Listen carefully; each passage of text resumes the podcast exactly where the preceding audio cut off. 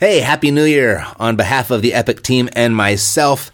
2019, it's going to be your year. I got no doubts about it. And I plan to make it big for myself as well as I'm putting together a tiny dream team of rock star real estate investors. And if you'd like to join me, it begins with three full days where I'm going to work with you personally on your real estate investing business. And I'm going to do that for free to get you all set up to make 2019 your greatest year ever. Now, this isn't open to the public. It's by invitation only. So if you'd like to join me, go to dreamteaminvitation.com. All the details are there. dreamteaminvitation.com. This is Theriault Media. Did you know that up to 50% of your lifetime income will be wiped out by taxes? What if you could stop this madness? Isn't it about time you play on a level playing field with the wealthiest 1%? Now you can. Tim Barry, attorney at law, shares here each and every week current tactics and strategies that anyone can implement to hack the tax code, protect your assets, and keep what's rightfully yours. It's time for Tax Hacker Tuesday. I am Bernie Gartland, tax attorney, and Tim Berry, tax attorney. So Tim uh, says to me, you know, we ought to talk to the folks about an IRA.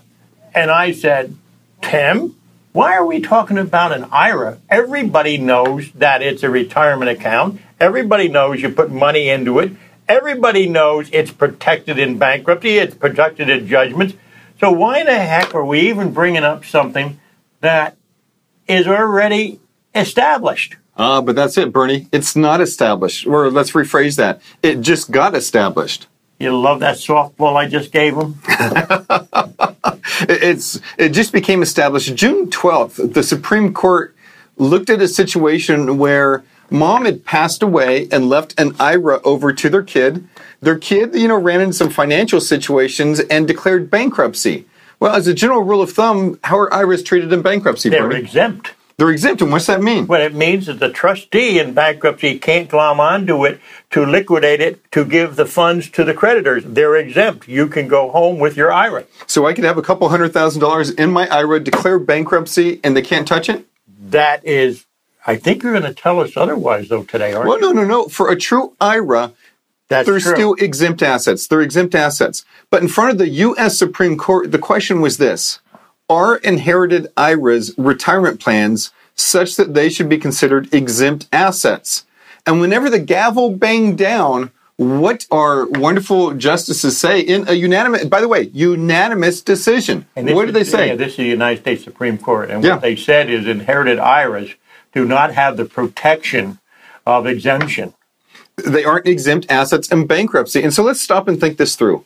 You've worked really tough your whole life. You've built up a fairly large IRA, and now most people they don't really want to use the income from the IRA for their living purposes. They see that as a tool to pass on to the next generation. So you want to pass this on to the next generation.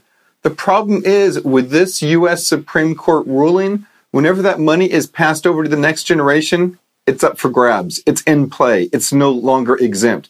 So you need to take steps to protect that money. In other words, every tax attorney that does estate and uh, wealth preservation and planning and certified uh, public accountants and also uh, financial advisors um, better read this United States Supreme Court decision because it calls for a complete revamping of your mindset for protection of what mom and dad want to leave to their children.